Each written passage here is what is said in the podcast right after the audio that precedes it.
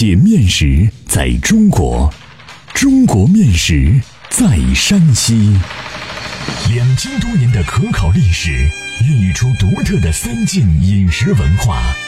面食展现了山西人的睿智巧思，蕴含了深厚的人文底蕴。道不尽的面食文化，说不完的舌尖美味。百集系列广播节目《山西面道》第三十五集：平遥碗托，碗托中的精品。作者：赵梦天，播讲：高原。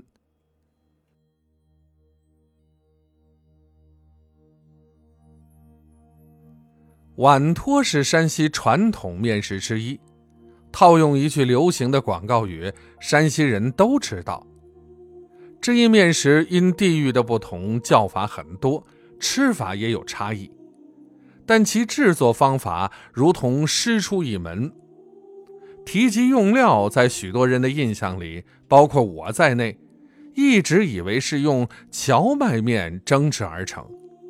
最近，我与同事去平遥出差，有幸品尝了平遥碗托，才知道平遥碗托原来是用白面做的，给人别出心裁之感。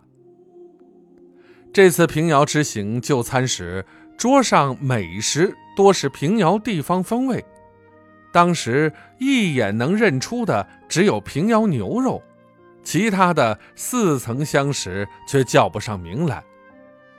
东道主热情而健谈，为我们介绍了每一道佳肴，并引出许多美食典故，让人很长见识。当他指着一碟用面片卷成小棒的面食说：“这是我们平遥的碗托，请大家品尝。”我看着盘中之物，非常疑惑，一是疑惑其颜色。怎么碗托不是荞面的青灰色，而是乳白色？二是既然是碗托，怎么不切成条状或菱形，却卷成面棒？我将我的疑问提了出来，他笑着说：“平遥人也吃荞面灌肠，但那是从清徐引进的，平遥碗托才是平遥的自主品牌。”他接着说了平遥碗托的由来。平遥碗托是清光绪年间平遥城南补厨师董宣首创，已传四代，距今有一百多年历史。他又说，光绪二十六年，慈禧西逃西安，途经平遥时，平遥知县曾用这一面食宴驾，结果正对慈禧口味，当场。予以重赏，于是平遥碗托名声大振，成为平遥地方名吃。慈禧是否享用过平遥碗托，无证可查，不足为信。但平遥碗托之精美，的确是不可否认的。我在主人的介绍之后，加了一卷儿，蘸了蘸汁一吃，果然不错，很劲。很光滑，也很细腻，与众不同。平遥人缘何用白面做碗托？这和平遥有充足的小麦资源是分不开的。平遥地处晋中平原，土地肥沃，气候温和，适宜小麦生长，是我省重要的小麦产区之一。平遥人视白面为平常。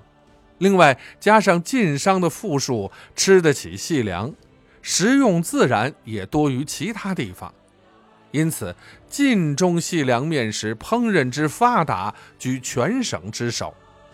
比如白面面食、刀削面、刀拨面、梯尖等山西名面，皆出自晋中。晋南也盛产小麦，但晋南人爱磨，汤食既不及晋中。燕北、晋西北、晋东南盛产杂粮，白面面食之制作功夫亦不如晋中高超。晋中白面面食过去多因富人食用而显得高贵。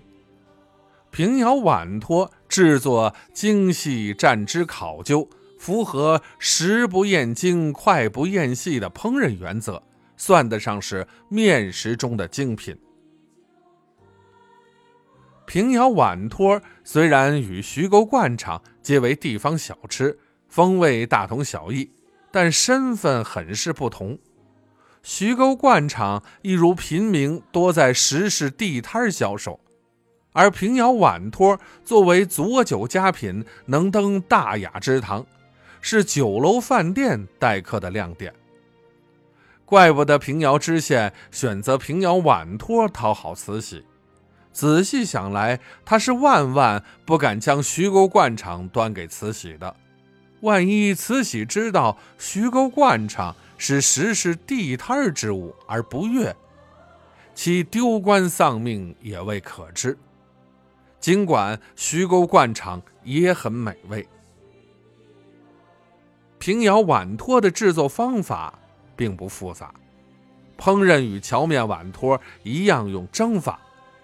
先将白面用温水调成稠糊状，再加入盐水、大料水和菜籽油，逐渐调稀，然后舀进五寸小碟内，上笼蒸十五分钟左右即熟。蒸熟的碗托像煎饼一样厚薄，熟后晾凉揭下，或凉调或热炒都很好吃。冷调可切成条状，放入盘中，加醋、蒜泥、芝麻面、大料水、辣椒、香油，将碗托卷成面棒，蘸蘸汁食用，也别有情趣。食用时有一种凉爽光滑的感受。若热炒，可在炒锅内放少许猪油，并烧热，加入葱花、姜末、蒜片。炒香，再放入土豆丝儿或豆芽菜，与切成条的碗托同炒。烹炒时加大料水、酱油、醋调味，炒熟后香气四溢，十分可口。平遥碗托具有浓郁的地方特色，无疑是碗托中的精品。没有品尝过的您，有机会去平遥一尝。看看是否与我有相同的感受。欢迎继续关注《山西面道》第三十六集《风搅雪》，艰难生活的见证者。